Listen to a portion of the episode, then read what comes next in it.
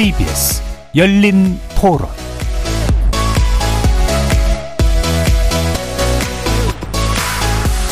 안녕하십니까. KBS 열린 토론 정준희입니다. 한 1년 전까지만 하더라도 현역 군인이었거든요. 휴가 나올 때마다 김포 골드라인 타고 나왔죠. 근데 좀 많이 뻑뻑해서 그런지 나중에는 그냥 버스 타고 그냥 가게 되더라고요. 9호선처럼 열차만 6량으로 늘려도 좀 많이 해결되는 건데 좀 안타깝긴 하죠. 와, 저걸 타고 출근하는 게 출근 시간 딱 내렸을 때 그 일도 하기 전에 내리자마자 지쳐서 편하게 다닐 수 있는 길을 빨리 찾아주는 게 좋겠다. 심각한 것 같 던데요. 처음부터 잘못 만든 건지 그 외에 교통수단이 없는 건지 몰라도 개선 좀 했으면 하는 바람이죠. 어쩔 수 없는 거죠. 현실적으로 차를 많이 가지고 다닐 수도 없고 근데 또 그 시간대에 이동량이 많은 것도 사실인데 공간은 정해져 있는 거니까 구간만 다니는 버스들 있잖아요. 세종시 가면 그거 되게 잘 돼 있던데 버스가. 대중교통들은 좀 많이 활용들 하니까 뭔가 방법들은 나와야 되죠. 워낙 출퇴근 시간에 사람 많고 좀 위험하다고 하니까. 뭐 좋아져야죠. 일하러 다니는데 너무 힘들잖아요. 거리에서 만나본 시민들의 목소리 어떻게 들으셨습니까? 지난 2019년 개통된 경전철 김포 골드라인 하루 한 번 편성에 한 번 편성에 두 량씩 하루 총 23회 편성되는데 하루 평균 8만여 명이 이용하는 김포 시민의 주요 교통수단이 되었지만 최근 호흡곤란을 호소하는 승객이 발생하는 등 과밀화 문제가 불거지면서 지옥철이라는 오명까지 얻고 있습니다. 어제부터 전세버스가 추가 투입되고 수상버스 도입 등 혼잡 완화를 위한 대책들이 속속 발표되고 있지만 실효성 여부를 두고는 평가가 엇갈리고 있습니다. 잠시 후 세 분의 교통 전문가 모시고 김포 고들라인의 과밀 해소 방안 살펴보면서 신도시 건설에 있어 간선 교통망 확충 왜 중요하고 어떤 점이 개선되어야 될지 논의해 보겠습니다. KBS 열린 토론 지금부터 시작합니다. 살아 있습니다. 토론이 살아 있습니다. 살아있는 토론, KBS 열린 토론. 토론은 라디오가 진짜입니다. 진짜 토론, KBS 열린 토론. 오늘 함께 해주실 세 분의 교통 전문가 소개해 드리겠습니다. 먼저 김진유 경기대 도시교통학과 교, 교통공학과 교수 나오셨습니다. 네, 안녕하세요. 자, 교통 칼럼니스트시죠? 박장식 기자 함께 하셨습니다. 네, 안녕하십니까. 그리고 유정훈 아주대 교통 시스템 공학과 공학과 교수 자리하셨습니다. 네, 안녕하십니까. 자, KBS 일라디오의 모든 프로그램은 유튜브를 통해서도 함께 하실 수 있습니다. 여러분의 많은 관심 부탁드리겠습니다. 자, 한강 신도시에서 어, 서울 9호선이 있는 김포공항역까지 총 23.67km의 구간을 오고 가는 게 바로 김포 고드라인인데요. 완전 무인 운전 시스템으로 만들어진 이제 경전철입니다. 이제 두량 편성이 되고 있죠. 자, 근데 이 경전철이라는 게 어떤 건지 모르시는 분들도 계시고요. 이게 이제 기존 서울 지하철과 어떤 차이가 있길래 이제 현재 같은 문제점이 나오고 있는지 일단 얘기를 좀 들어봐야 되는데 박상식 기자님께 아, 설명 예. 부탁드릴까요? 네. 경전철 같은 경우에는 어 우리가 보통 타는 전철을 중전철이라고 합니다. 1호선에서 9호선까지 다니는 전철들을 중전철이라고 이야기를 하는데 그것보다 훨씬 좀 터널 규모가 작고 어 차량 규모가 작거나 아니면 다른 시스템을 활용하는 차량을 이제 경전철이라고 이야기를 예. 보통 해요. 어, 대표적으로 인천 2호선이라던가 최근에 서울에 개통한 신림선 같은 예를 들 수 있는데 이 경전철 같은 경우에는 저 중전철이랑 비슷하게 일반적인 선로를 사용하더라도 열차 크기가 일반 중전철에 비해서 한 3분의 1 정도 더 작고요. 예. 어, 또는 고무 타이어 방식으로 이제 운행을 하는 차량이 있습니다. 예. 그런 차량들이 이제 당연히 좀 요 타이어 크기에 맞춰서 제작이 되다 보니까 훨씬 차량 크기가 작게 되고요. 음. 어, 그렇게 해서 수송량은 적되 유지 보수 비용이랑 제일 중요한 건설비가 적어서 예. 어, 처음엔 이제 일본이 신교통 시스템이란 이름으로 많이 도입을 했고요. 어, 우리나라에서도 2000년대 이제 건설이 시작돼서 이제 부산 4호선을 시작으로 현재 좀 많은 노선들에서 김해라던가 뭐 대구라던가 이런 곳에서 운행하고 있는 그런 시스템을 이야기하는 겁니다. 예. 결국 이런 경전철을 쓰게 되는 건 방금도 나온 얘기지만 결국 비용 부담 때문이잖아요. 그래서 이게 유지 비용도 있고 건설 비용도 있고요. 근데 이 이제 그 김포 골드라인은 광역교통 건설 부담금이라서 이제 원래 신도시 입주하시는 분들께 이제 어 원래 부과했었던 그 기금으로 만들어진 어 노선 이로 알고 있는데 이게 이제 국비 지원도 없고 지방세 발행 안 했고 이제 그 당시 상황에서 아마 돈도 되게 부족해서 이제 있었던 일일 텐데 요 건설 당시 상황을 일단 도 들어봐야 되겠죠? 김진우 교수님께 부탁드리겠습니다. 네, 뭐 저는 이제 도시계획 전문가이긴 한데 이게 예. 비 타당성 조사라는 게 있습니다. 예. 통상적으로 이제 도시개발 사업이나 어, 교통 간선 시설 사업을 하면은 이제 예비 타당성 조사를 해서 여기에 통과가 돼야 경제성이 있다고 해야 이제 국비 지원이라든가 음. 지방채 발행이 가능한데 어, 이 김포 골드라인의 경우에는 어, 이 예비 타당성 조사를 통과를 못해서 음. 좌절된 적이 이제 있었거든요. 그러다 보니까 이제 김포에서는 빨리 건설은 해야 되겠고 계속 이제 예타의 그 경제성 통과는 어렵고 그런 상황에서 이제 결정을 그렇게 한 거죠. 이제 어, 자체 비용하고 어 신도시 건설하는데 이제 부담금 낸 이 돈하고 같이 합쳐서 좀 규모를 축소해서라도 얼른 개통을 해야 되겠다.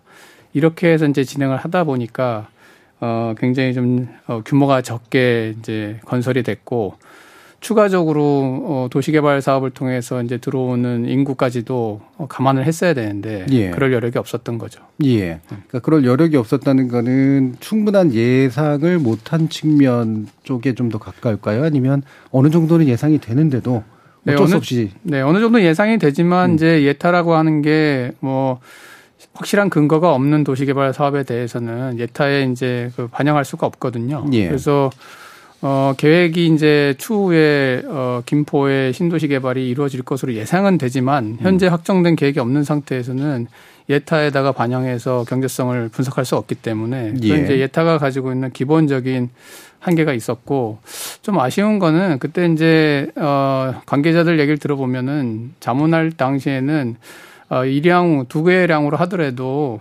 그이 승강장은 좀 어, 좀 세량이나 예량짜리로 좀 하자. 아니면 승강장 하는데 이제 돈이 많이 들면 우선은 그 공간만이라도 확보하자. 그래서 음. 이제 통로 박스라는 게 있는데 그걸 좀 한두 량 더 나중에 이제 승강장을 건설할 수 있도록 하려면 뭐 이 정거장당 한 50억 정도 든다고 합니다. 음. 그럼 한 6, 700억 정도면 되는데 그 돈도 없어가지고 지금 이제 두량으로 그냥 어, 건설을 해버린 이 문제가 음. 이제 가장 좀 심각한 거죠. 예. 예. 결국에는 이제 예비 타당성 조사라고 하는 어떤 시스템 자체, 평가 시스템 자체에서 오는 한계도 있고, 어, 그 지자체가 이제 돈이 없거나 이런 식의 문제들도 분명히 있을 것 같은데, 기타 이제 국가나 아니면 어, 여, 여, 여타 이제 그 관련된 공공기관이나 이런 데서 함께 좀 논의해서 이 문제를 같이 고민할 수는 없었나, 뭐 이런 생각도 있긴 있습니다. 네. 어떻게 보십니까? 네, 그 지금 이제 김포가 한 50만 정도 도시거든요. 예. 그러면 이제 50만 정도 도시라 그러면 경전철 가지고 핵심적인 어떤 대중을 처리한다? 이건 좀 말이 안 되거든요. 음. 그래서 당연히 지금이라면 이제 어, 중전철 서울에 있는 뭐 음. 지하철처럼 했을 텐데 뭐 2000년 처음에 사실 이야기 나온 건 이제 90년대였고요. 이제 그때만 하더라도 김포가 굉장히 작은 도시였죠. 예. 그래서 그 당시 처음에 이제 그 9호선을 좀 끌고 들어오자라는 게 당연히 뭐 경제성이 없어서 안 됐고 음. 이제 변화가 생긴 게 2000, 2003년이죠. 이제 이기 신도시, 어, 김포 한강 신도시가 발표가 되니까 어, 이제는 그럼 신도시가 들어오면 어, 이거 되지 않나? 라고 이제 했는데 실제로 그 우리 지하철이 워낙 이제 건설비가 비쌉니다. 운영비도 예. 비싸고 그러다 보니 웬만해서는 서울에서도 이렇게 바로 뭐 이렇게 기재부에서 오케이 하지 않거든요. 이제 그래서 그 당시에 이제 어차피 이기신 도시가 들어오니까 조금 그 인내심을 가지고 좀 차분하게 준비를 했으면 좋았을 텐데 뭐 당장 이, 그 이기신 도시 계획만 가지고는 여전히 이런 중전철 구호서 연장을 가져오는 게 어, 경제적으로 타당하지 않다고 나왔거든요. 예. 이제 거기다가 또 이제 그 이기 신도시의 광역교통 개선 분담금이 한 1조 2천억 정도가 있으니까 음. 뭐 기재부에 정부 돈을 가져오는 거는 가망이 없어 보이는데 당장 일단 뭐 1조 2천억이 있고 또 그 당시에 김포시 한 3천억 또 냈어요. 예. 1조 5천억을 한 건데 음. 그러니까 어, 얼른 좀 하자. 음. 이제 그래서 이제 1조 5천억으로 이제 시작을 한 거예요. 근데 이제 말이 경전철이지 이게 그 중전철하고 지하로 가면은 공사비가 건설 별로 차이가 안 나요. 예. 뭐 이제 보통 경전철 그러면 외국 가 보면은 굉장히 네. 마이더 light하게 예. 이제 그 지상에 하면서 공사비가 줄어드는 건데 우리는 또 물론 김포 같은 경우는 이제 지하로 가는 뭐 틀린 건 아닌데 어쨌든 음. 지하로 가게 되면 지하 이제 공사비 크기 때문에 말이 경전철이지 공사비에서는 별 차이 없거든요. 예. 그러다 보니 1조 5천이면 굉장히 큰 돈인데 이게 23km니까 뭐 킬로미터당 한 700억 정도 이제 든 거잖아요. 음. 뭐 중전철 한 천억 들어가니 싸긴 한데 막상 하려다 보니까 지하로 넣으니까 이게 돈이 타이트한 거예요. 예. 그래서 이제 막 줄인 겁니다. 그래서 음, 일량. 뭐 일량으로도 하고 음. 특히 이제 지하로 가면서 특히 지하로 하다 보면 지하의 정거장도 뭐 줄여야지 이제 돈이 세이브가 되니까 이제 그래서 너무 좀 조급하게 그 조금 그 차분하게 좀 더 중앙정을 설득하고 예. 했으면 만약에 도시철도를 하더라도 그렇게 정부가 설득했으면 60%는 국비가 나오는 거고요. 예. 만약에 이게 또 서울하고 연결하는 이제 광역철도라는 그런 그 특성을 인정받으면 그것도 70%를 국비에서 받거든요. 음. 그러면 생각해 보십시오. 30%만 가지고 이제 그 건설을 하고 나머지 그 1조 되는 돈은 지금 김포에 도로가 얼마나 열악합니까? 예. 김포대로하고 김포항 두개 음. 있는데 뭐 광역도로 뚫을 수 있었, 거든요 근데 음. 모든 그 광역도에 들어갈 돈들을 그냥 몰빵을 한 거죠. 예. 그, 네, 그 경전철 실제로는 비용이 더 많이 그러니까 그렇죠. 생각보다 더 많이 들어갔던 것으로 다 투입되면서 생기는 맞습니다. 이후적인 문제들이 있었다. 그러면 박 기자님께 그럼 간단히만 예. 여쭤보면 이게 제가 사실은 나름대로 기억하는 부분들이 있는데 네. 저희 부모님이 그쪽에 주민으로 이제 아, 사시면서 예. 막 데모도 나가고 막 그러셨어요. 예. 빨리 이제 해달라. 경전철 하겠다 그랬더니 경전철 안 된다 중정철 해라 예. 라고 요구는 굉장히 많았는데 결국 못하게 된 건 조급함도 지적을 하셨지만 예. 혹시 뭐 다른 문제들 없습니까? 이명박 정부 때 분위기가 사실은 또 돈 아끼는 분위기도 했었잖아요, 사실. 예, 네. 그래서 좀 이것저것 많이 했던 것으로 기억을 하는데요. 처음에는 그 5호선을 끌어오려다가 그때 예. 차량 기지 유치를 하는 조건으로 5호선을 가져오는 방안이 있었습니다. 그런데 이건 또 차량 기지를 들여오는 것 자체가 아무래도 님비 시설이잖아요. 차량 음. 기지 자체가. 예. 그래서 그거에 대해서 좀 용납을 못 하겠다라고 해서 좀 엎어졌던 바가 있고요. 음. 어, 또 뭐, 이것 뭐 9호선을 연장하자라는 시도도 있었는데 9호선 사실 보시면은 개화역에서 설계가 그 이후로 뻗어나가지를 못하게 설계가 돼 있어요. 예. 예, 그렇게 공사가 된 점이 음. 있어서 추가 공사비도 많이 들고 또 9호선이 그때 혼잡도가 한창 대두가 그러니까 처음 되던 시기였기 때문에 그것도 또 자연스럽게 무산이 됐습니다.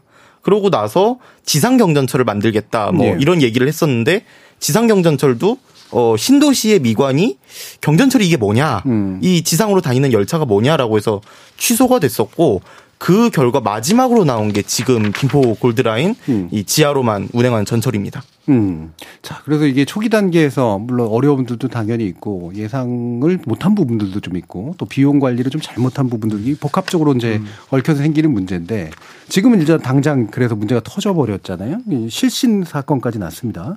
이게 최대로 평, 평균 혼잡률이 242%, 최대가 280%라는 게 도대체 어떤 수치냐?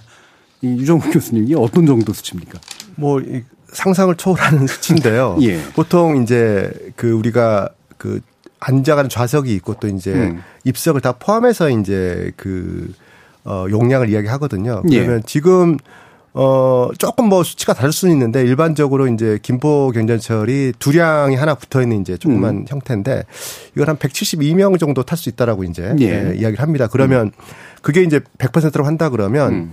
뭐 서울 같은 경우는 이제 그 차량 하나가 한 160명 탈 수 있거든요. 예. 근데 보통 그 한 150% 그러니까 2분의 1 정도 이제 좀 더 타게 되면 일단 움직임이 자유스럽지 않습니다. 예, 예.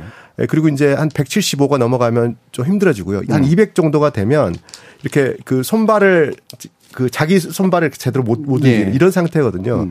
그러니까 이제 240 뭐 이렇게 된다 그러면은 정말로 그 가슴 같은 데도 압박이 있어서 음. 이제 옴짝달싹 못하는 상태죠. 특히 보통 이제 그 지하철 차량에서도 보면은 출입구 쪽에는 좀 더 몰려 있잖아요. 그렇죠. 그러니까 출입구 쪽은 보통 우리가 평균 뭐 200%, 240 그러면 거의 출입구 쪽에는 300 뭐 이 정도로 음. 보시면 되거든요. 정말로 우리 그 어렸을 때 그 푸시맨이 예. 다시 21세기에 등장한 음. 셈이 된 거기 때문에 이거는 그 일단 정상적인 상태는 절대 아니다. 굉장히 위험하다. 음. 네, 이렇게 볼 수 있습니다. 예. 그러니까 이게 20, 30대 여성들이 실신에 따라 그게 예전에 이태원 사태 때도 이제 있었던 거하고 유사한 현상이잖아요. 키가 좀 작으시고 체구가 작은데 중간에 눌리면 실신하게 되는데 음. 쓰러질 수도 없는 그런 상태가 돼버리는 그 정도로 되게 심각한 그런 조건인데 이게 개선될 수 있을 만한 여지가 있느냐. 아까 유 교수님이 이제 말씀 주신 바에 따르면 늘리지도 못하는 못합니다. 그런 네. 상태인 거죠. 네. 승강장 문제 제한이 네. 일단 있는 거고요. 타이트하게 딱 맞춰서 예. 건설했습니다. 예. 그럼 김준희 교수님 이 부분 배차 간격을 줄여서 과연 대책이 되나? 근데 뭐 배차 간격을 줄이는 것도 이제 문제가 뭐 근본적인 문제를 해결하기는 어렵겠죠. 예. 어, 대체적으로 이제 2분 30초까지 뭐 줄이겠다 이렇게 음. 어, 차후에 이제 차량을 더 투입해서 그런 계획인데 그것도 뭐 올 하반기나 아니면 내년 상반기 돼야 된다고 하고요. 예. 그러니까 뭐 당분간은 어쩔 수 없는 것이고 그래서 이제 배차 간격도 제가 보기에는 뭐 한계가 있는 것 같고 예. 결국에는 어, 전철로 몰리는 수요를 어떻게 이제 다른 수단으로 음. 어, 이전시켜 줄 거냐 이게 가장 이제 핵심이 될 것 같고요. 그런 측면에서 보면 이제 버스를 이용해서 뭐 버스 전용 차로를 좀 어, 어 서울시까지 확장하겠다. 그런데 이제 서울시 관계자들한테 좀 또 자문을 구해 보니까 시뮬레이션 해봤을 때 버스 전용 차로를 다 서울시까지 연장을 해도 어, 단축되는 시간이 한 2분 정도에 불과하다. 예. 이런 시뮬레이션 결과가 나왔다 그럽니다. 그러면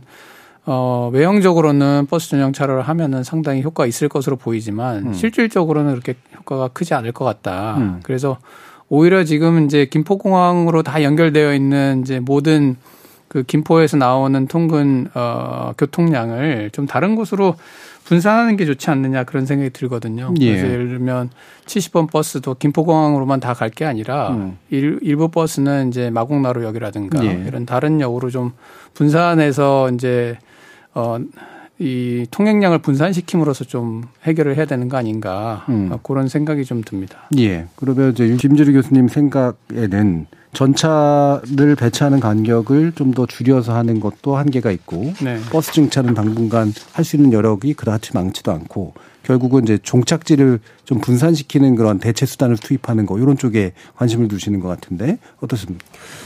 네.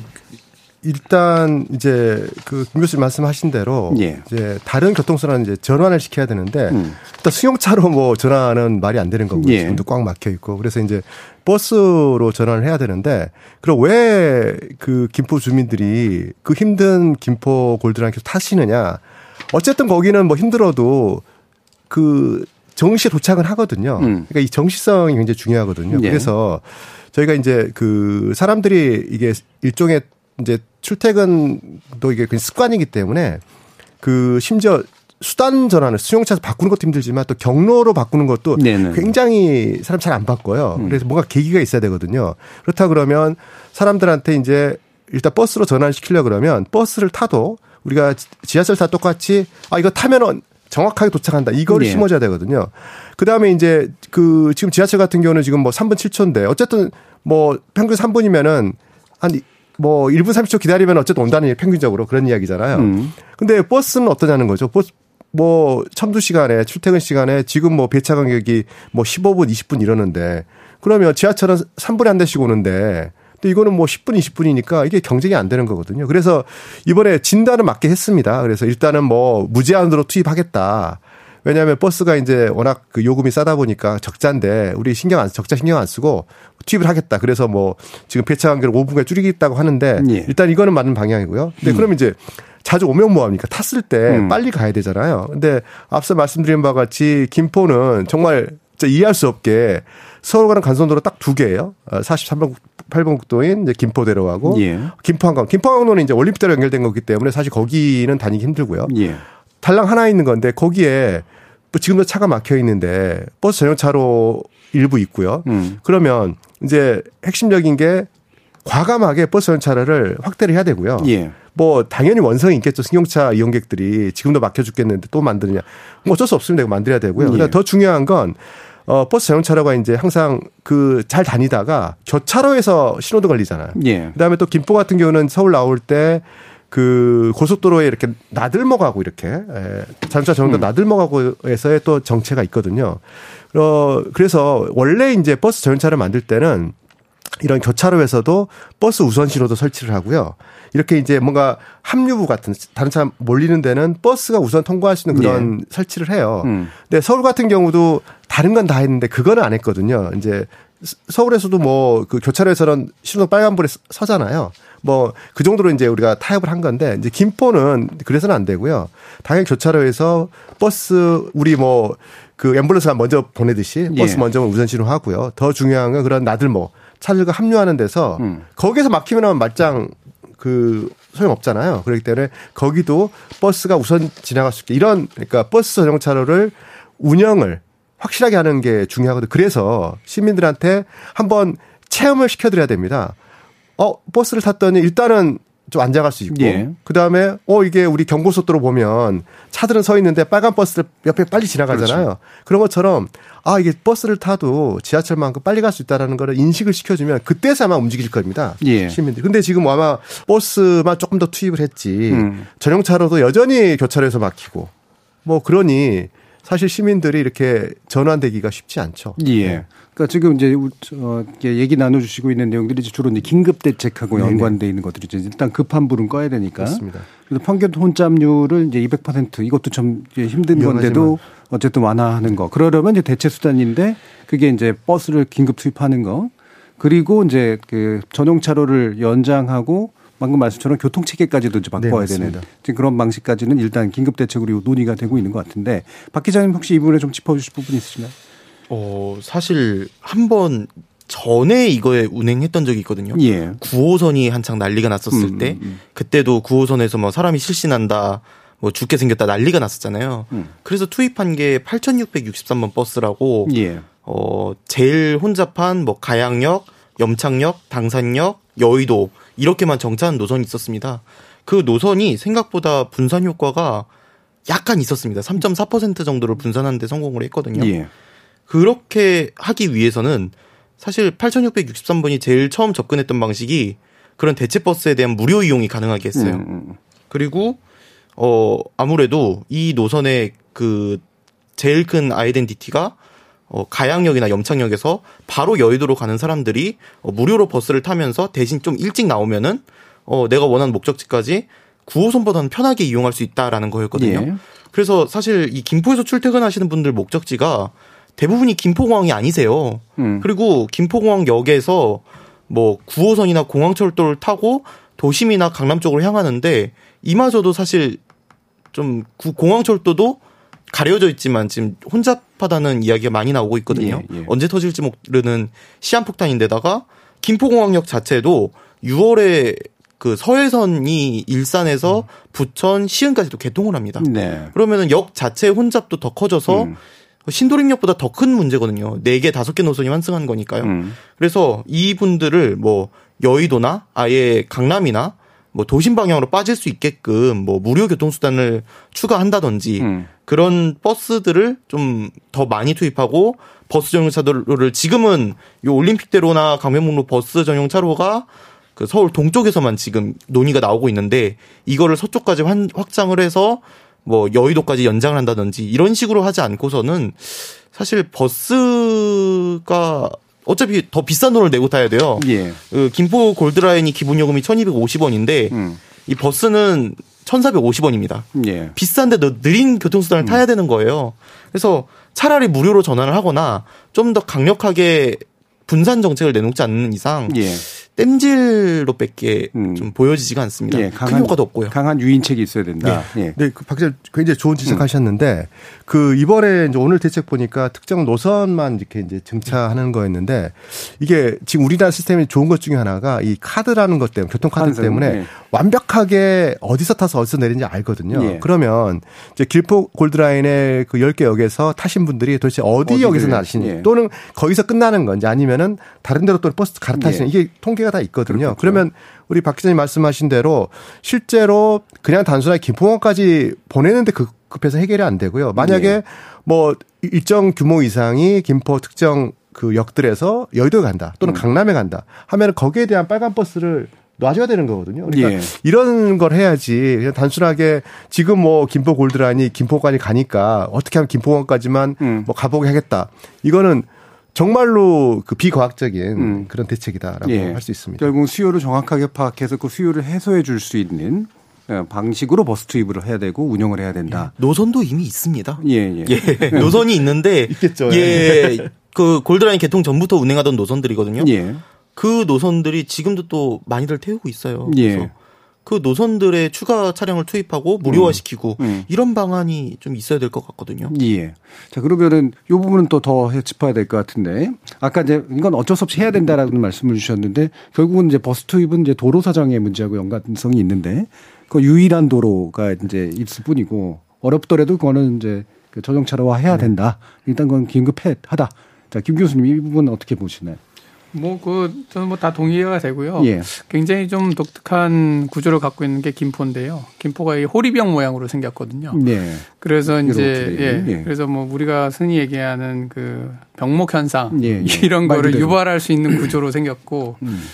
어, 독특하게 이제 김포 그 서측에 보면은 이제 제2 외곽, 제2 그 어, 순환 고속도로가 있고, 음. 남측에 보면 이제 인천 공항 고속도로가 있고 그다음에 어 한강변으로 이제 김포대로 하고 김포 한강로가 있는데 예. 그 가운데 이제 검단 신도시도 그렇죠. 만들어지고 있고 지금 김포 한강 신도시 2 음. 근데 거기에 간선도로가 없습니다. 음. 이게 굉장히 우리가 이제 패착이라고 생각이 되거든요. 예. 그러니까 지금 사실은 이제 어 모든 분들이 전철을 되게 선호하긴 하지만 만약에 그 요금이나 어 시간이라든지 뭐 편리성 측면에서 버스가 어 경쟁할 어, 수 있는 수단이 된다고 하면 사실 그걸 이용할 분도 꽤 많이 있거든요. 근데 제일 큰 문제가 길이 없다는 겁니다. 사실 예, 길이. 예. 길이 없으니 아무리 뭐 버스를 증차하고 이래도 음. 할수 있는 방법이 없는 거라고 이제 보여지고 버스 전용 차로의 문제도 이제 아까 앞에서 박 기자님 얘기하셨지만 그게 제일 좋은 대안인 것 같아요. 올림픽대로하고 한강 어 김포 한강로를 음. 어, 버스 전용 차로를 거기다가 설치하는 것이 가장 예. 좋은 대안인 것 같아요. 음. 일단 어, 세 개의 도심 그러니까 종로, 중구, 그다음에 여의도, 그다음에 강남 이거 중에서 아마도 어, 제가 판단할 때는 이 종로 중구보다는 이 여의도하고 강남에 이제 출근하신 분이 많을 예. 텐데 예. 그, 어, 쪽까지 가장 빠르게 갈 수 있는 그런 도로가 뭐냐? 그럼 그게 올림픽대로기 때문에 그 부분을 이제 얼른 이제 하는 게 좋겠고 중장기적으로는 사실 이제 제가 생각할 때는 그 5선 연장 이걸 좀 필수적으로 해야 되고 음. 그 다음에 이제 조금 더 단기적으로 본다면 그 양촌역 있지 않습니까? 이 김포 골드라인이 시작되는 양촌역하고 인천 지하철 2호선의 끝단인 이제 검단은 오히려 이게 가까워요. 예. 그래서 이게 이제 얼마 거리가 안 되기 때문에 여기를 좀 연결을 해주면 음. 이제 반대로 와서 이제 어 인천 공항 철도를 탈 수가 있거든요. 네, 네. 그렇게 양방향으로 출근 시간에 이제 양방향으로 통행량을 좀 분산시켜 주면은 음. 훨씬 이게 좀 풀려나가지 않을까 그렇게 생각이 됩니다. 예. 자 그러면 여기 긴급 대책 중에 하나로 또 나온 게 버스 중에서 이제 이른바 수요응답형 버스라고 음. 얘기하는 것 같은데요. 이게 어, 앱이 이름이 똑타네요. 예. 이걸로 호출해서 예약 결제하는 그러니까 이 정도 되는 사람들이 이 정도 버스를 음. 이용하겠구나를 다 예측할 수 있는 그런 시스템. 어, 30대라고 지금 얘기하는데 이게 7월부터 투입될 예정이라고 합니다. 이게 이제 어느 정도까지 좀 효과를 줄 수 있을까? 어떠세요? 뭐 이제 DRT가 앞으로는 이제 뭐 미래의 주요 수단이 될 네. 거고요. DRT가 이제 우리 정규 그러니까 고정된 노선을 달리는 버스와 택시 중간이거든요. 음. 호출해서 이제 네. 픽업하는 건데 그 DRT 같은 경우는 사실 이렇게 출퇴근 시간에 그러니까 항상 매일 고정된 경로를 다니는 분들한테는 뭐 즉각 효과를 발휘기 좀 힘들거든요. 그래서 그 DRT는 일반적으로 이제 조금 낮 시간대에 음. 그러니까 정규 버스 노선은 수요가 예. 충분히 없을 때 예. 이래서 굉장히 유용하거든요. 그렇겠죠. 그래서 어 DRT 30대가 조금 도움은 될 수 있지만 뭐 이렇게 특별히 큰 도움은 갖기 힘들다고 보고 차라리 음. 예전에 아주 오래된 얘기지만 그 이버스라 그래가지고 예. 그 이게 벌써 10년도 넘었네요. 그러니까 분당에 이제 사는 대학생이 저 신촌으로 학교를 다니는 거예요. 근데 음. 분당에서 신촌까지 노선이 그렇죠. 없어요. 그러니까 예, 예. 굉장히 돌아가야 되잖아요. 예. 그래서 아 여기 분당에 사는 신촌 사는 대학생 있지 않을까? 음. 그래서 이제 모아서 음, 이렇게 예, 예, 그게 음. 이제 이버스 음. 물론 음. 나중에 다 이제 잘 안 됐지만 음. 예, 우리나라 워낙 규제가 심하니까 일종의 이제 그런 것도 일종의 DRT 하나긴 하나거든요. 예. 약간은 예. 좀 고정된 그런 DRT인데 이제 그런 것들은 한번 고려 범직합니다. 그래서 음. 그 수요 분석을 해서 정말 아침 시간에 뭐 강남 또 뭐 여의도 가시는 분들 그러니까 보통 이게 이제 잘 상업적으로 안 되는 이유가 음. 일정 규모가 안 되면은 이제 수지가 안 맞지가. 안 하는 건데 이거는 지금 긴급 상황이기 때문에 이거 좀 예. 시재정 투입해서라도 아니 뭐 이렇게 그 충분하게 한 대를 못 태우더라도 할 수 있거든요. 그래서 예. 그러니까 약간 고정형 DRC 고정형 DRC 정도는 효과가 있지 일반적인 그런 그 매번 이렇게 그 사람들을 픽업하는 이런 DRT는 아직은 출퇴근 때는 큰 효과 발휘하기 힘들다 이렇게 예. 보입니다. 음. 이 부분에서 뭐 큰 이견이 있으시진 않을 것 같은 혹시 뭐박 기자님이 어, 지적하시고 똑같습니다. 예. 그리고 이미 있는 시스템이 있습니다. 예. 어, 경기도에서 프리미엄 버스라고 해서 미리 예약하는 버스를 운행을 하고 있고요. 음. 뭐 지금은 뭐 화성이나 뭐 저기 용인 쪽처럼 철도가 잘 들어오지 않는데 서울 도심으로 향하는 수요가 많은 음. 그런 노선을 중심으로 운행을 하고 있거든요. 그리고 예약되는 버스가 있습니다. 이건 또 김포에서 저 시범 사업으로부터 시작을 한 건데 음. 이미 있는 버스에 좌석을 예약을 하는 방식이에요. 예. 그게 지금도 잘 운영이 되고 있거든요. 음. 거기에 들어간 차량을 확대를 해야 되지. 사실 수요응답형 버스는 저는 농어촌에서밖에 못 봤거든요. 예. 저기 세종 저기 저 읍면 지역이라던가 음. 제일 최근에 도입한 데가 대부도예요. 음. 버스 한 두세 대밖에 없는. 예. 그런 지역에서 도입할 거를 김포에서 도입하는 건 조금 아니지 않나 싶습니다. 음. 그러니까 이런 데는 좀 뜸한 데인데 수요가 예. 있을 때 딱 거기 맞춰서 공급하고 예. 나머지는 유연하게 운영하는 데인데 수요가 엄청 폭발해 있는 상태인데 이걸 예. 해결하기는 어려울 것이다. 뭐 비슷한 견해이실 네, 것 같긴 네. 합니다만 예. 자 그러면 이게 또 한 가지가 나온 게 이제 수상버스인데요. 리버버스라고 얘기를 하는데 뭐 수상버스죠. 이 수상버스가 어, 투입될 수 있다. 그랬더니 또 서울시에는 실효성이 없다. 이렇게 이제 보고 있습니다. 이것도 단기적으로 만들어질 수는 없을 것 같은데 어떻게 판단하시나요? 네, 뭐 저는 수상 버스에 대해서는 별 견해가 없는데 예. 이제 일반적으로 우리가 수상 택시 예전에 도입하려고 했다 예. 실패했고 근데 어쨌든 수상 버스를 만약에 운행을 한다고 하면 제가 이제 시드니에 1년 동안 예전에 살았었거든요. 예. 거기에는 이제 페리가 완전히 그 음. 교통수단으로 완전히 정착이 돼 있습니다. 음. 그러면 이제 거기는 왜 그러냐 하면은 그 도심의 이제 시티라고 해서 완전히 업무 지역 중심 지역 바로 앞에 페리가 딱 정차를 합니다. 그래서 거기서 걸어서 갈 수가 있어요. 거기서 다시 뭔가 네. 뭘 타지 않아도.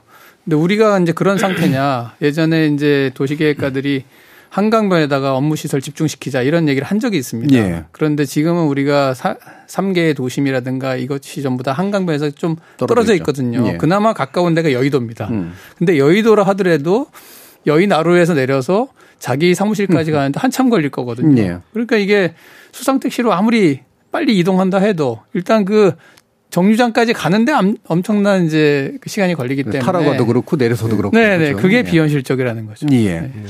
네. 정확한 지적이실 때 음. 결국 이제 2007년도 한강 수상 택시가 뭐 몇만 명, 10만 명 탄다고 그랬는데 결국 뭐 몇백 명 타고 그 중에서도 출퇴근 하는 사람 18명이 이랬어요. 예. 근데 그게 잠실에서 타가려면은 올림픽대로 밑을 지나서 고수를 지나서 사실 말이 안 되는 예. 거거든요. 예. 그나마 교수님 말씀하신 대로 여의나루역이 가장 음. 타이트한데 근데 거기 우리나라는 waterfront 개발하는 나라가 아니기 때문에 예, 거기서 예. 탄장 걸어가야 되고요. 음. 여의나루 이제 선착장에서 그나마 5호선 여의나루 역인데 만약에 예를 들어서 그 이런 걸 다 고려해서 연화 선착장을 안에 좀 끌어들여서 바로 한 지점에서 바로 위로 올라가면 뭐 지하철 탄다. 음. 뭐 그 정도의 접근성은 돼야 되거든요. 예. 이제 그래서 접근성에 실패를 했고요. 그다음에 또 하나는 이게 아마 이제 서울시에서 런던 템즈강의 river bus를 생각한 것 같은데 예. 예. 템즈강은 한 250m 정도 폭이 있는 한강이 1km 폭에 비하면 정말로 그 시냇물이거든요. 그래서 그리고 거기는 또 waterfront에 많이 실제 예. 상업 업무가 있고요. 근데 우리 같은 경우는 한강이 워낙 이게 유속도 세고 그러다 보니까 이게 기상 조건 때문에 이게 이게 상시적으로 운행이 어려울 수가 있거든요. 그러면 출퇴근이라면 뭡니까? 이게 믿을 수, 내가 딱 가면 탈 수 있다. 이게 있어야 되는데 타러 갔더니 오늘은 뭐 기상 상태로 운행을 안 합니다. 네. 이러면 정말로 이게 그렇죠. 안정성이 없거든요. 그래서 음. 이런 또 이제 기상에 취약한 그런 음. 구조여서 안 되고요. 마지막으로 그만 이게 효용성이 있느냐. 이게 뭐 리버버스가 이제 한 20억 한다는데 한 200만 타는 겁니다. 버스면 네. 이제 배잖아요. 근데 지금 뭐 그 작은 김포 골드라인의 두량 일편성이 172명이 용량인데 예. 대충 200명 충분히 타는데 이건 3분에 한 대씩 오잖아요. 음. 근데 선박이라고 하는 거는 3분에 한 대씩 올 수가 없잖아요. 음. 안전 거리 때문에. 예. 그러니까 이게 그, 그 대량 수송수단으로 절대 적합하지가 않아요. 음. 그래서 저는 이건 뭐 하나라도 뭔가 이렇게 좀 적합한 게 있으면 이게 안이 나왔을 텐데 아무것도 이게 적합한 게 없는데 왜 이게 갑자기 갑툭튀로 튀어나왔는지 예. 조금 왜 납득이 좀 안 됩니다. 음, 예. 약간 기시감도 있는 네, 얘기이기도 네, 네, 한데 네. 아까 이제 시드니 모델에 대해서도 얘기해 주셨지만 박 기자님은 또 이 부분을 참조할 필요가 아. 있다고 말씀하시는 것 같아요. 예, 음. 사실 김포에 좀 관광용으로 개발된 거긴 하지만 제일 그 이 시드니와 가까운 지역이 있어요.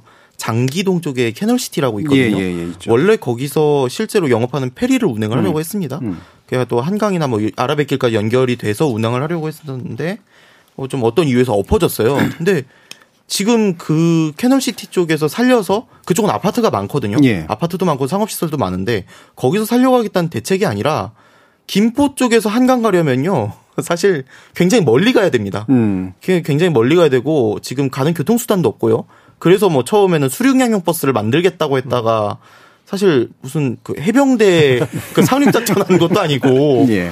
그 너무 말이 안 되는 발상이잖아요. 그러면 예. 40대를 한 번에 투입해서 여의도까지 상륙을 하겠다 이런 음. 얘기니까.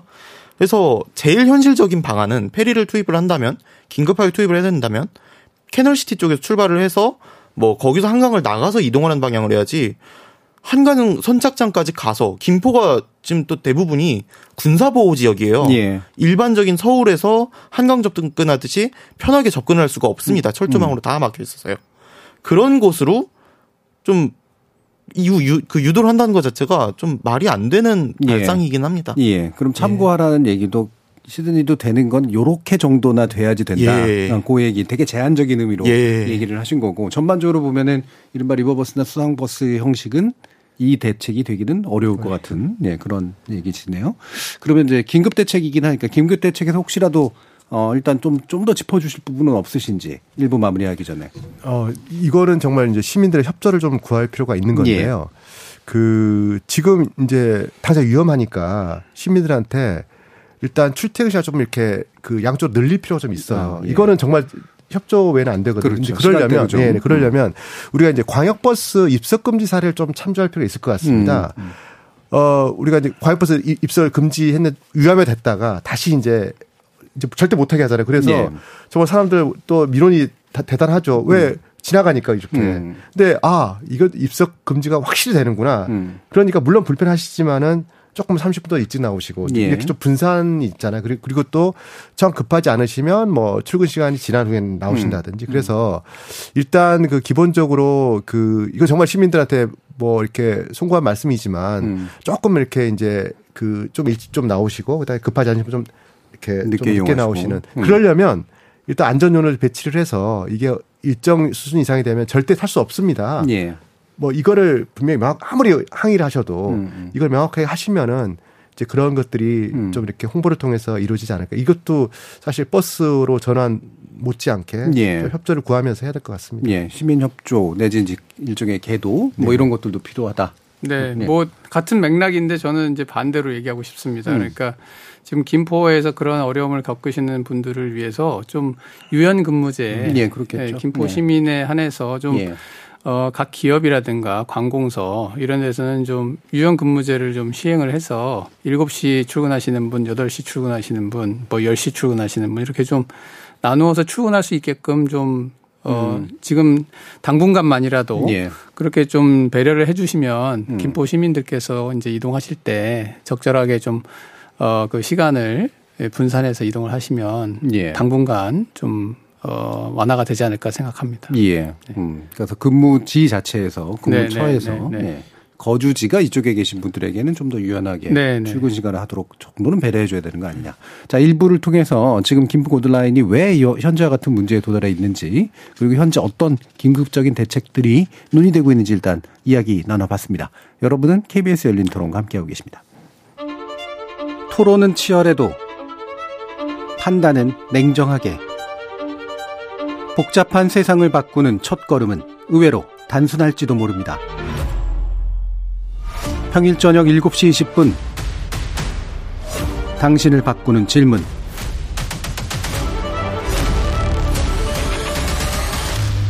KBS 열린 토론 KBS 열린 토론 2부 박장식 교통칼럼니스트 유정훈 아주대 교통시스템공학과 교수 김진유 경기대 도시교통공학과 교수 이렇게 세 분과 함께 아, 김포 골드라인과 함께 신도시의 교통체증 완화를 위해서 어떤 근본적인 접근법이 필요한가 이야기를 좀 더 나눠보도록 할 텐데요.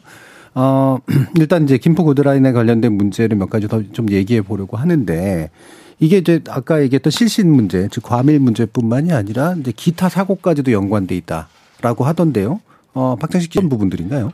어, 열차 자체가 어, 실제로 자기가 받을 수 있는 하중보다 더 많은 하중을 받게 되면 예. 노후가 발생합니다. 그렇겠네요. 예, 그로 인해서 뭐 운행 도중에 열차가 내려앉는다거나 음. 실제로 대구 3호선 같은 경우에는 모노레일로 지어졌거든요. 예. 모노레일도 경전철의 일종인데 이 대구 3호선 같은 경우는 일정 무게 이상을 또 선로에 올려놓게 되면은 이 모노레일 선로가 작잖아요. 음. 그러다 보니까 하중이 이제 일반 철도에 비해서 낮습니다. 네, 받을 수 있는 네. 하중이. 네. 그래서 한번 대구 쪽에서 불꽃놀이 행사를 했을 때 이 저 궤도의 위험이 발생할 가능성이 크다 이러면서 열차 운행을 못하게 한 적도 있어요. 예. 그거랑 똑같은 일이 아마 지금 김포에서 또 충분히 벌어지지 않을까 생각이 들거든요. 음. 이 열차 같은 경우는 설계를 할 때 하중에 보통 한 200%그 정도까지 감안을 할 수 있게 설계를 합니다.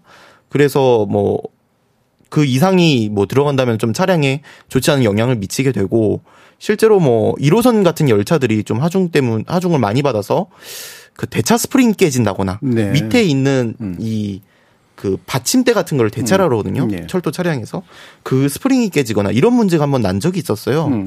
그런 문제가 김포도시철도에서 특히 출퇴근 시간대 보면은 무인으로 운행을 하거든요. 음. 그래서 실제로 고촌역에서 김포공항까지 한 차로 10분 정도 가야 되는 거리입니다. 근데 그 중간에서 열차가 실제로 멈춰선 적이 있었어요. 예. 그래서 큰 문제가 났던 적이 있는데 그 사람들의 하중으로 인해서 열차가 갑자기 이런 긴 구간에서 음. 그리고 길게 운행을 하다가 멈춰서는 경우 그런 경우가 발생하면은 어 그때야 그렇게 사람이 많은 시간이 아니어서 괜찮았을지 몰라도 실제로 그때 되면은 좀 더 큰 문제가 발생하지 않을까 하는 우려가 있습니다. 예. 그러니까 이게 뭐 피로화의 문제라든가 예. 이런 것들을 포함해서 결국은 이게 현재는 단단 과밀해서 생기는 문제로 보이지만 예. 큰 사건으로 사고로 이어질 수도 있을 가능성 이거 충분히 염두에 둔다 예. 어, 이런 말씀이시잖아요.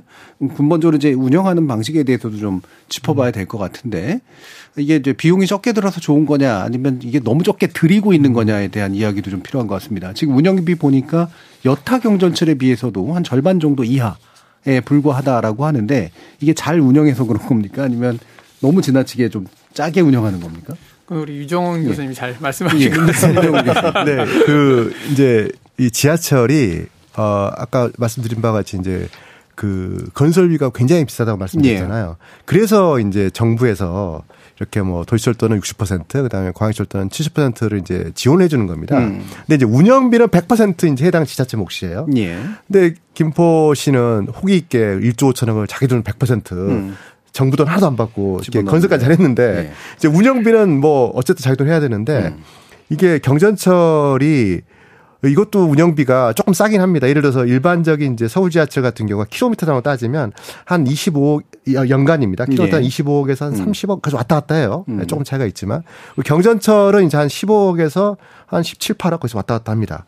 평균 한 17억 정도 하는데 이제 그러면 보세요. 지금 뭐 이게 23km니까 그냥 그냥 15억 잡아도 얼핏 한 300억 이상 드려야 될 것 같잖아요. 네. 근데 여기서 이제 김포 같은 경우는 이렇게 자기 자체적으로 이제 운영사가 없으니까 위탁을 주는데 네. 위탁을 줄 수 있는 데가 서울 메트로 음. 어, 또 인천 교통공사 이런 데 이제 서울 메트로 줬어요. 근데 음. 서울 메트로도 거기가 엄청 운영비 단가가 비싸요. 워낙 예. 이제 또 크고 또 인건비도 비싸다 보니까 음. 그래서 본인들이 직접 안 하고 자회사를 만들었어요. 예. 다운 시키려고. 그래서 예. 처음에는 뭐 한 200억 200억 220억 이야기가 나왔었습니다. 음. 그래서 어 200억, 220억도 굉장히 짠데라고 음. 했는데 결국 나중에 이제 계약한 거 보니까 170억이에요 지금. 예. 그러니까 연간 170억이면 한 뭐 7, 8억, 8억도 안 되죠 킬로미터당. 음. 그러니까 지금 뭐 30몇 퍼센트 뭐 이런 이야기 나오는 겁니다. 예. 그러면 글쎄요, 뭐 모르겠습니다. 원래 지금 우리나라 다른 경, 경전철이나 지, 하철의 운영비가 뭐 비싼 측면도 있긴 하지만 음. 이 정도로 후려쳐서 운행을 하면 이게 오죽하겠습니까? 결국 뭐를 깎았냐면 인건비입니다. 음. 이제 그러다 보니 실제 이제 지하철의 이런 운영은 노하우가 필요하거든요. 경력이. 그래서 특히 안전, 유지 보수 같은 경우는 좀 경력 있는 사람들이 오랫동안 근무를 해야 되거든요. 음. 근데 이 친구들이 인건비가 워낙 뭐 월급이 말도 못 하니까 그냥 그만두는 거야, 1년 네, 있다가. 좋은 직장이 네, 거죠. 그러니까 음. 요즘 뭐 택배 이게 낫죠. 네. 그러다 보니까 이게 계속 기술이 경험 누적되고 이게 안 되다 보니 결국은 약간 우리 박 기자님 말씀하신 대로 그런 구조적으로 워낙 하중이 많아져서 그것도 있지만 이게 경력직들이 없어지는 거예요. 네, 노하우가 예, 없는. 누가 음. 이 작은 그 월급 가지고 예. 버티겠습니까? 그래서 이게 참 그 건설할 때는 호기 있게 1조 천원을 다 100% 김포시 돈으로 했는데 막상 정말 안전이 걸린 운영은 말도 안 되는 음. 그 가격이 좀 하고 있는 겁니다. 예. 그럼 이게 이 부분에서도 이른바 위탁, 하도급, 후려치기 뭐 이런 문제들이 나오고 결국 이거는 사실 우리가 다 알고 계시지만 사고로 이어지잖아요. 그렇습니다. 네. 그래서 아마 이게 현재만의 문제로 안 그칠 가능성이 되게 높은데 예. 운영 방식을 좀 근본적으로 바꿔야 된다라고 이제 좀 얘기할 필요가 있을 것 같은데 이게 직영화가 답이 되는지는 모르겠습니다만 박정 기자님 어떻게 보세요? 어, 대표적으로 좀 음. 문제가 되는 게 예. 어, 김포도시철도 같은 경우에는 영무원이 한 명입니다. 역마다. 네. 그 그마저도 두 역에 한 명인 경우도 많아요. 아이고. 예. 그런데 김포 도시철도 운영 관련 규정을 보면요. 이런 문제가 생겼을 때 역장과 역무원이 투입돼서 이 문제를 해결하라고 나옵니다. 음. 없잖아요. 네, 네, 네. 그렇죠. 없는 상황에서 다른 역에 있던 운이 나쁘면 뭔가 화재 같은 게 발생했을 때 음. 다른 역 직원이 와서 꺼야 되는 거예요. 예. 그런 상황이 마무리가 되려면은 직영화도 직영화인데 인건비 현실화부터 먼저 하고 음. 직영화를 해야 된다고 봅니다. 현재 상황에서 인, 직영화를 한다고 해도 현 상황이 그대로 누적이 되면은 지금 사실 김포도시철도에서 제일 오래 버티시고 있는 직원분들은요. 기존 도시철도 회사에서 은퇴하신 분들이에요. 예. 예. 그런 분들이 역장하고 계시고 음. 그런 분들이 관제 보고 계시고 그러고 계시거든요. 음. 실제로 어린 젊은 직원분들은 진짜 1, 2년 만에 나가셔서 다른 철도 회사로 이직하시거나 하신 경우가 많아요. 예. 실제로 뭐 업무 분장 같은 거 보면 거의 몇 달에 한 번씩 바뀝니다. 음. 그 정도로 인력 그 유출이 심각해요. 그래서 최소한 자회사 안에서 일단 인건비나 이 인원 파견 같은 부분부터 현실화를 먼저 한 다음에 접근을 해야 되는 게 맞습니다. 예. 그렇지 않고 직영화가 되면은 직영화했다가 바로 폭탄 터지고 그럴 수도 있거든요. 음. 그래서 일단 차근차근 접근을 해야 되는 게 맞다고 봅니다. 예. 저는 뭐 그 운영 방식이 이게 위탁이냐 직영화냐 이거는 그 근본은, 근본은 아니고요. 음. 아니 뭐 어떤 면에서는 김포가 그 조그마한 도시에서 또 자체를 뭐 서울처럼 큰 도시도 아닌데 예. 지하철 운영 기관을 만든다? 음. 이것도 사실 따져봐야 문제거든요. 예. 그러니까 대신에 뭐 서울 뭐 메트로나 아니면은 뭐 음. 뭐또 심지어 뭐 민간 운영회사 맡겨도 돼요. 중요한 건 돈을 제대로 주면 네네. 거기에 맞게 제대로 그래서 quality control하는 게 중요하지. 예. 예, 뭐 직영화해서 그냥 김포시 소속 그 공공기관을 늘린다? 이건 답은 아니라고 봅니다. 예. 그렇죠. 그럼 뭐 당연히 아, 잘 안 받아들이고도 하겠죠. 이제 또 정부나 이제 이런 공공기관 쪽에서는 힘든 문제니까. 근데 그러면 긴급 대책 중에 여기 나와 있는 게 전문 안전요 및 소방 구급요를 지하철역에 배치한다. 이게 이제 안으로 나와 있는데 이것도 그냥 되게 임시방편으로 그러니까 어떻게든 끌어다가 하는 그런 방식이겠네요. 아마 만약에 한다 그래도. 그 예. 물론 소방 쪽 분들은 직접 나와 계시는 걸로 알고 예. 계시지만은 안전 요원도 노인 일자리로 뽑으신 분들이나 아이고. 임시직으로 뽑으신 분들이 오고 계세요. 예. 사실상 뭐 이게 지금 하루 이틀 갈 사안도 아닌데 그런 분들을 일단 임시직으로 뽑아놓고 시작하겠다라는 것 자체가 음. 그게 맞는 해결책인지도 모르겠습니다. 예. 사실. 이게 예, 그 비슷한 사례들을 가지고 한번 또 이렇게 지켜보면 좋을 것 같은데 박 작가님께서 일본 사례를 언급해 주셨던 네네. 것 같아요. 이게 어떤 연관성들이 어, 좀 있는 거죠? 일본이랑 중국에 하나씩 지금 김포 골드라인이랑 비슷한 노선이 있습니다. 중국에서는 베이징 지하철 13호선이라는 노선이 있습니다. 예. 이게 저 원래 도시 계획이 없었는데 긴급하게 만들어진 노선이에요. 그래서 도심 끝에서 출발해서 저 외곽 지역을 한 바퀴 돌고 다시 다른 도심으로 들어온 열차입니다. U자형으로 설계가 돼 있어요. 음. 그렇다 보니까 이쪽은 아무래도 인구가 중국이 훨씬 많잖아요. 예. 최대 혼잡도가 300%를 넘습니다. 음. 예. 그래서 중국 쪽에서도 이게 중전철인데도 이런 문제가 발생하는 거거든요. 그러다 보니까 지금 이 노선을 두 개 노선으로 나누는 방안을 지금 검토를 하고 있고 음. 실제로 공사가 이루어지고 있습니다. 그래서 이 이렇게 되어 있는 이렇게 U자형으로 되어 있는 뭐 노선을 자르고 잘라서 기역자 형태로 두 개를 만드는 방안이 음. 지금 나와 있어요. 그래서 예. 현재 공사 중에 있고요. 일본 같은 경우에도 이거는 김포도시철도의 선배라고 봐도 무방한 노선입니다. 예. 2008년에 개통한 어, 니포리 토네리 라이너라는 노선인데요.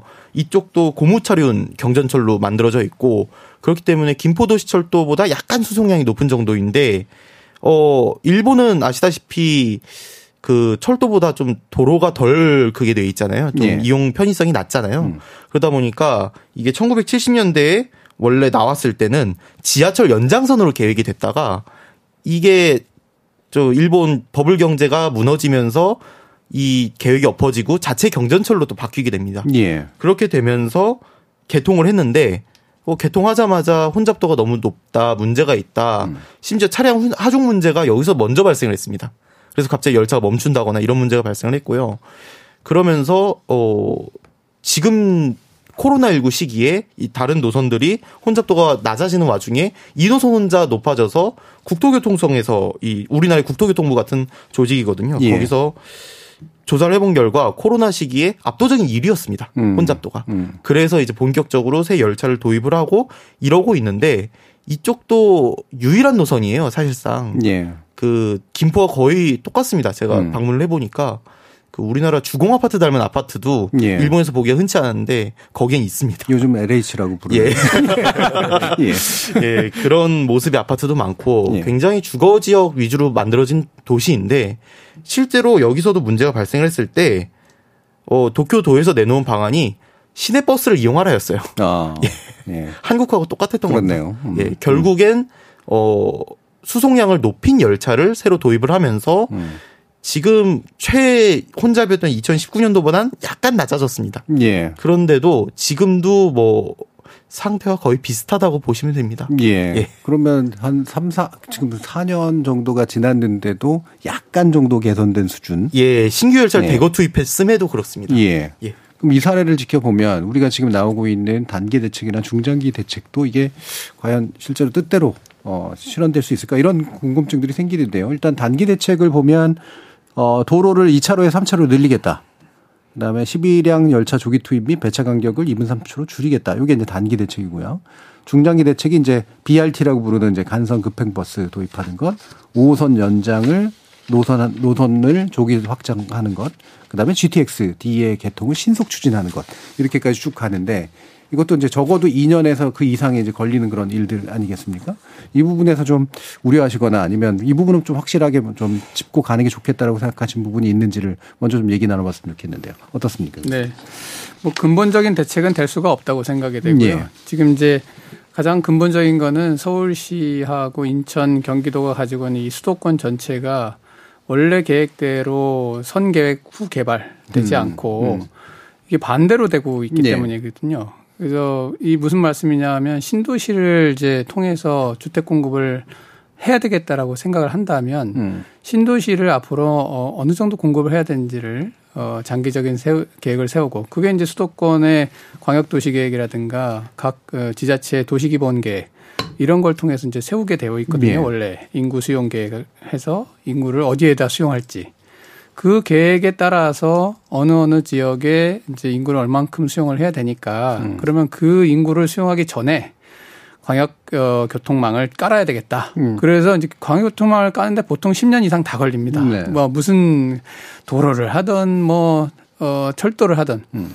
그러면 그걸 먼저 이제 어, 착공을 해서 시작을 한 다음에 그 광역 교통망이 개통하는 시기에 맞춰서 신도시를 발표를 하고 건설을 해야 되는데. 되는데 여태까지 반대로 됐거든요. 예. 그러니까 어 그러면서 또 굉장히 이 우리가 패착에 들어온 거는 2020년 2020 어, 수도권 광역도시 계획을 보면 어떻게 됐냐면은 기존에는 서울 도심으로 다 어, 몰려들던 음. 이런 이제 교통망이나 이런 체계를 이제 우물정자 형태로 해서 예. 외곽에서 어느 정도 어, 그 일자리하고 잠자리가 균형이 되도록 이걸 이제 보통 직주 균형이라고 하는데 그런 구조로 만들겠다고 2000년대 초반에 이제 계획을 세웠습니다. 음.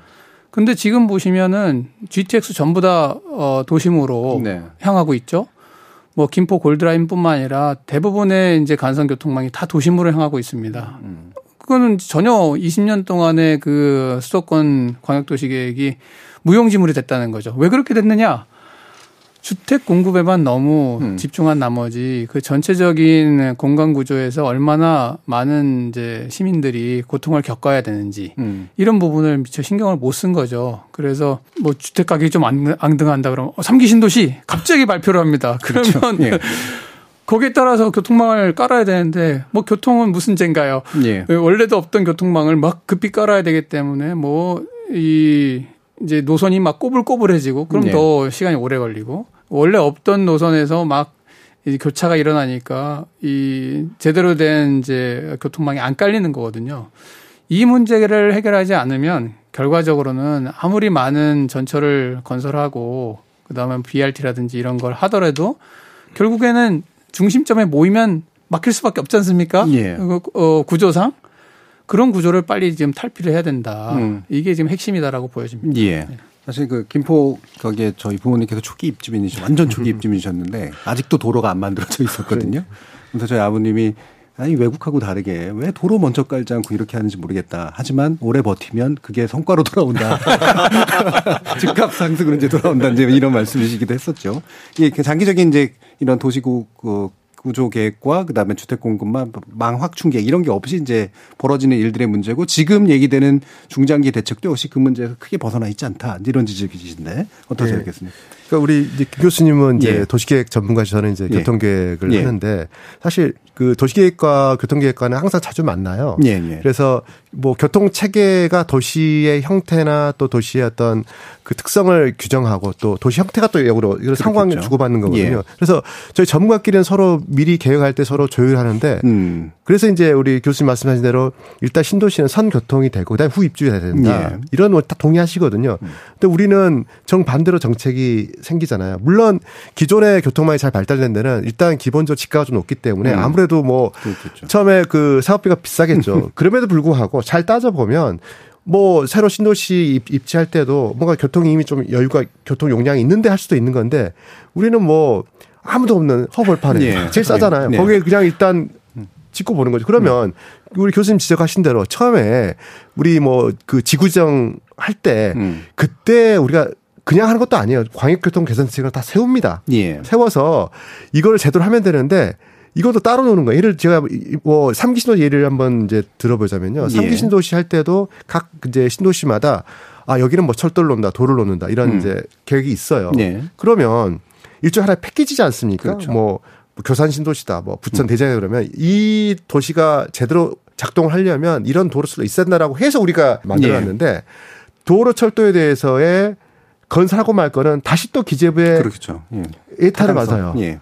그러면 음. 아니 이거는 따로 그러면 예를 들어서 거기 예타에 통과를 못하면 도시는 있는데 도로수도 하지 말란 소린가요? 예. 그러니까 하나의 패키지잖아요. 그래서 저희가 전문가들이 이거는 개별 사업하지 말고 신도시 하나의 패키지로 묶어서 음. 하나로 통으로 우리가 기재부 승인을 좀 해라. 음. 이런 이야기를 여러 번 주장했는데 여전히 안 하거든요. 그래서 예. 나온 게 지금 이기 신도시는 여전히 그때 했던 도로 철도가 아직 뭐 이렇게 음. 예탈 통보 못해가지고 못해. 그래서 결국 한 게 뭐 지난 정부도 그렇지만 예탈 면제라는 그렇죠. 극처방을 하잖아요. 예. 그럼 이게 뭔지 모르겠어요. 예. 한쪽에서 하지 말라 그러고 예. 한쪽에서는 뭐 면제시키고. 음. 그래서 이런 어떤 그 뭔가 일관성 없고 불합리적인 요소도 좀 개선이 돼야지 저희 뭐 도시계획가나 교통계획가들이 정말 제대로 이렇게 제 시기에 맞게 이렇게 해놓은 그런 계획들을 하면은 정말로 우리 시민들 입주할 때 음. 허벌판에 입주하는 게 아니라 그래도 제대로 된 서비스 받으면서 예. 어, 그런 제대로 된 도시가 어, 될 것 같습니다. 근데 지금 3기 신도시 하는 걸로 봐서는 모르겠습니다. 나중에 4기 신도시 때는 어떻게 되려나. 거기 제가 조금만 첨언을 하면 예. 이 예. 문제가 있어요. 음. 저희가 이제 주택 수요를 추정해 보면 수도권에 1년에 한 15만 가구 정도 음. 수요가 앞으로도 있습니다. 2040년까지도. 이제 가구가 막 분화하기 때문에. 그러면 상식적으로 생각했을 때 지금 김포 한강 어 신도시 2가 10만입니다. 예. 그러면 그런 것들이 매년 한 개 정도씩 생겨야 된다는 얘기가 음. 나오는 거거든요. 아 그러면 지금 그냥 상식적으로 생각했을 때 아 그럼 어디다 이걸 넣을 수 있을까? 땅은 뻔해요. 예. 넣을 수 있는 땅은. 아 그러면 그거를 미리 지정을 지구 지정을 한다든지 음. 미리 지구 지정 해놓고 일단 까는 거예요. 음. 전철도 깔고 도로도 깔고. 그러고 난 다음에 적당한 시기에 이제 그걸 개발을 하는 이걸 이제 보통 우리가 어, 토지 비축이라고 합니다. 네. 이런 제도를 외국에서 많이 활용을 해요. 음. 근데 우리는 이상하게 그걸 안 하고 있다가 어느 날 갑자기 음. 발표를 한단 말이죠. 예. 이러니까 교통이 따라가지 못하는 거예요. 예. 네, 이게 문제가 아주 심각합니다. 예. 결국에는 이제 도시를 짓는 결정도 정책으로 내려지고 그다음에 과거에 만들어진 어떤 경제적 관점으로 기재부나 이런 데서는 또 타이트하게 경제적 관리를 하고 그걸 또 보정하기 위해서 또 급하게 정책 결정을 내려서 연재를 시켜버리는 이런 일들이 복합적으로 지금 예. 나오고 있는 거겠죠. 음. 박장석 기자님 또 어떤? 어 일단은 일기 신도시 때는 분당 신도시에서는 분당선이 만들어졌고요. 예. 3분 신도시에는 안산선이 지나가게 됐고요. 예. 어, 일산 신도시 할 때는 일산선이 만들어지고 자유로가 만들어졌습니다. 네, 일기 신도시 때는 네. 그렇게 충실하게 그래도. 다 했는데요. 음. 이기 신도시 대표적으로 동탄 신도시 예를 들어보자면요. 음. 동탄 분을 만나보면 차라리 김포가 부럽다 그래요. 예. 그 동탄 같은 경우는 지금도 이런 전철이 없습니다. 음, 그렇죠. 예, SRT 역이 하나 있는데 예. 그 GTX를 지금 공사하고 있고 내년에 완공 예정인데요. 음. 이 동탄 신도시 처음 입주한 게 2008년입니다. 15년이 다 돼가도록 예. 이런 교, 대용량 교통수단이 하나도 없는 거예요. 음. 그래서 이분들이 정시성 있는 출근을 하기 위해서 어떤 고육지책까지 쓰냐면은 어 고속철도를 타고 출근을 합니다. 아. 네, 그런 경우가 예. 굉장히 많았고 KTX나 SRT 같은? SRT를 이용해서 음. 출근을 음. 하시는데 실제로 그를 위해 가지고 특별 열차까지 운행을 했던 적이 있어요. 예. 동탄 신도시 예. 초기에 교통 대책이 좀 부진했을 때요. 음. 어 그런 식의 예처럼 김포가 차라리 나아 보이는 환경이 지금 많다는 거예요. 예. 실제로 뭐 대부분의 택지 지구에서 교통 대책 하나 없이 그냥 빈 땅에 아파트 딸랑 지어놓고 어 너네 들어가 살아 이런 식으로 나와버리니까 음. 어려운 거고요. 어 그래서 실제로 어, 3기 신도시 만들어지면서 추진한다는 고양선 같은 경우에도 지금 이것저것 표류하고 있잖아요. 서울시에서는 네. 서부선이랑 직결을 할 수가 없다 막 이러다가 다시 된다 이런 식으로 하질 않나. 뭐 노선도 지금 뭐 지어야 되는데 짓지 않고 있고 이런 식으로 3기 신도시, 2기 신도시 모두 이렇게 나가는 와중에서 차라리 김포가 부러울 지경이면 잘못된 거죠. 거기는 그러니까 동탄 사시는 분들은 이런 얘기를 하세요. 거기는 최소한 지각은 안 하잖냐. 예. 우리는 길 가다가 앞에 사고 나면은 음. 심할서 준비해야 된다. 미리 음. 핸드폰을 써가신다는 분도 계신다는 거예요. 예. 그런 상황이 계속되면은 이거는 좀 우리나라 국토 개발 정책에 문제가 큰 게 있다라고 생각이 될 수밖에 없는 겁니다. 예. 결국 그러면 이제 지금 그 얘기를 들어보면 김포는 그래도 주목받고 있고 예. 국토교통부 장관이 얘기도 하고 있으니까 뭔가라도 나오긴 할 텐데 얘기도 못 대내고 있는 지역들은 계속해서 이제 이 문제를 겪을 것이다라는 말씀이신데요. 뭐 덩달아서도 이제 그럼 같이 우리나라 이제 기존에 있었던 시스템에서도 사실 과부하가 일어나고 있을 테고 예. 서울 이제 9호선, 7호선 이런데 그다음에 여전히 이것의 수혜도 조차 못 받고 있는 그런 지역도 있을 테고 어떤 부분 더 짚어주실 수 있을지. 네, 지금 이제 김포 골드라인 이야기를 자꾸 하다 보니까 예. 그러면 서울 지하철은 좋으냐? 그러니까요. 음. 그렇지 않거든요. 서울 음. 지하철도 뭐 4호선, 뭐 1호선, 뭐 7호선 사실 굉장히 혼잡하거든요. 음. 그래서 그 물론 이제 그 서울시 같은 경우는 작년 그 이태원 참사 이후에 굉장히 안전관리 지침도 만들고 예. 이제, 이제 지키고 있는데 그만큼 위험하다는 상황이거든요. 음. 그래서 저는 이 기회에 그 수도권 전체에 그런 어떤 대중교통, 지하철, 버스의 안전, 혼잡도라든지 이런 문제를 좀 종합적으로 진단을 좀 해서 음. 미리 좀 어, 예방하는 그 점검이 필요하다라고 생각합니다. 예. 종합적 안전 대책 같은 것들 한번 좀 해봤으면 좋겠다. 교수님. 네. 저는 뭐 이제 도시계획 전문가다 보니까 예. 우선 교통적인 차원에서 이제 대책도 필요하지만 도시계획 차원에서 생각하면 고용지를 분산시키는 게 제일 네, 중요하다. 네, 네. 그래서 뭐 우리가 이제 엣지시티도 한번 시도한 적이 음. 있어요. 그래서 뭐냐면 이제 어, 서울과 경기도, 인천 경계부에 작은 부도심을 만들어 가지고 예. 이분들이 이제 어, 수도권에서 올라올 때 서울 중심까지 강남까지 오지 않고 이를테면은 이제 판교 예. 여기에서 이제 음. 일자리를 구해서 이렇게 출퇴근을 짧게 하게 예. 만든다든지 예. 김포라고 하면 이제 마곡 같은 데서 음. 이제 근무하는 거죠. 음. 이런 식으로 이제 어 말하자면 고용을 재배치함으로써 어 교통 수요 자체를 줄여주는 이런 이제 정책을 지금 써야 된다. 그러지 않고 이걸 시설을 계속 늘리거나 뭐 이렇게 해서 해결하려고 하면 한계가 있다. 음. 이렇게 생각이 됩니다. 예. 결국에는 이제 일하는 곳과 사는 곳 사이의 네. 거리를 줄여주기 위한 정책을 네. 쓰지 않으면 네. 예. 업그레이드 한다고 해서 교통망 되는 거 아니다. 그렇죠. 예. 네. 예. 박 기자님. 예. 제 저는 제도적인 면을 좀 짚고 싶은데요. 예.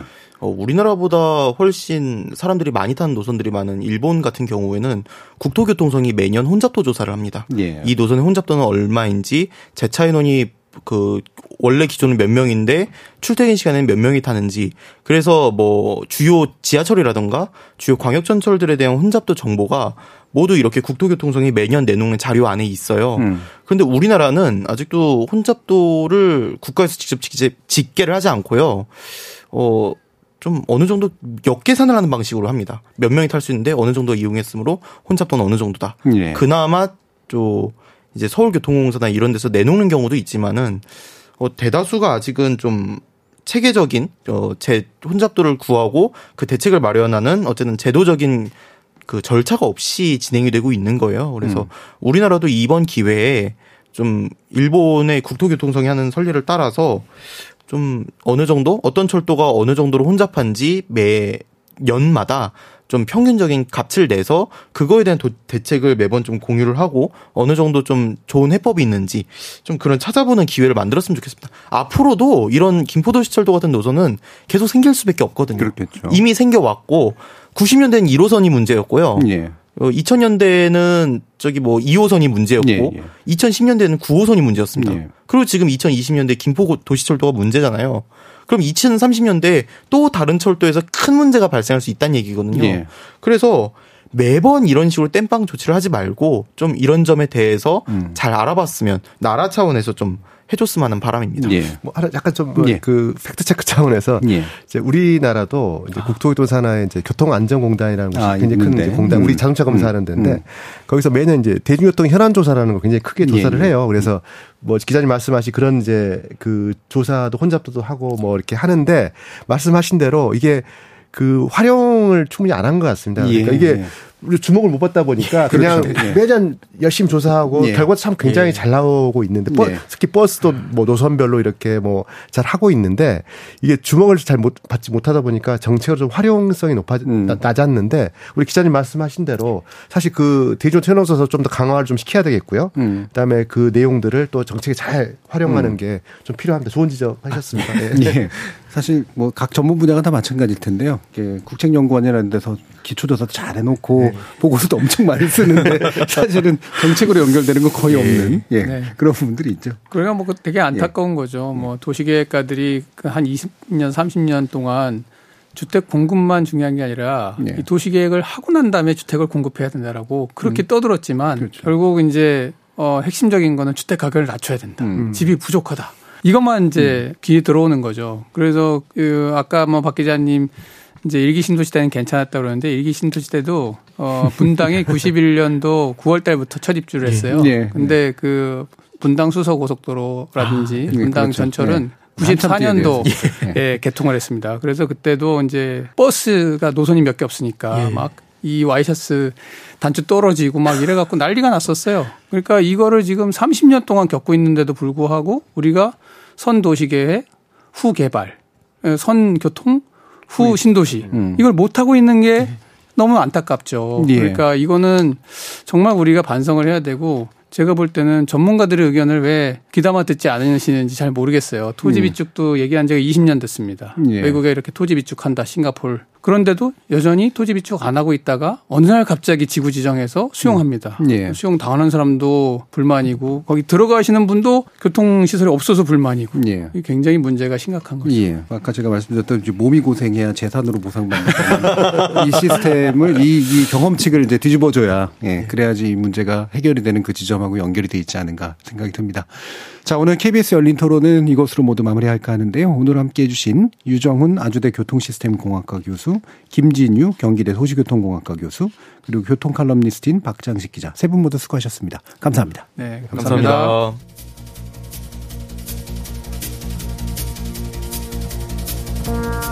시민복지와 비즈니스를 위해 제공되는 가장 기본적인 공공서비스 중의 하나가 대중교통이죠. 도시라는 건 교통망으로 완성된다고 해도 과언이 아닐 겁니다. 해외에서 지하철을 일컬을 때 흔히 대도시를 뜻하는 메트로라 부르는 것도 다 이유가 있겠죠. 신도시를 말 그대로 새로운 도시답지 못하게 하는 김포 대중교통 문제. 상당 부분 예측 가능한 문제이기도 했었기에 더 씁쓸하고 답답한 거겠죠. 지금까지 KBS 열린 토론 정준이었습니다.